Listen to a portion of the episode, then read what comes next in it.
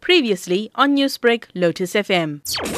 Our entry into the 48 Hour Film Project 2020 is a short film entitled Alex and is about a young lady who commits a series of crimes. Whether the motive for these crimes is revenge or they are just crimes of passion, we are unsure, and we discover this in the film.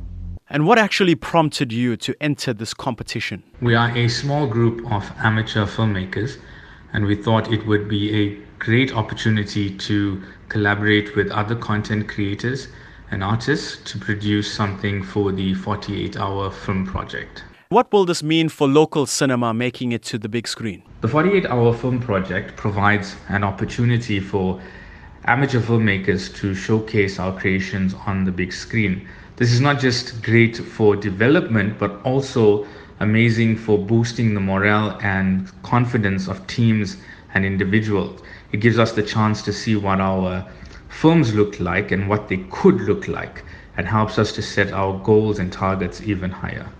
Newsbreak, Lotus FM, powered by SABC News.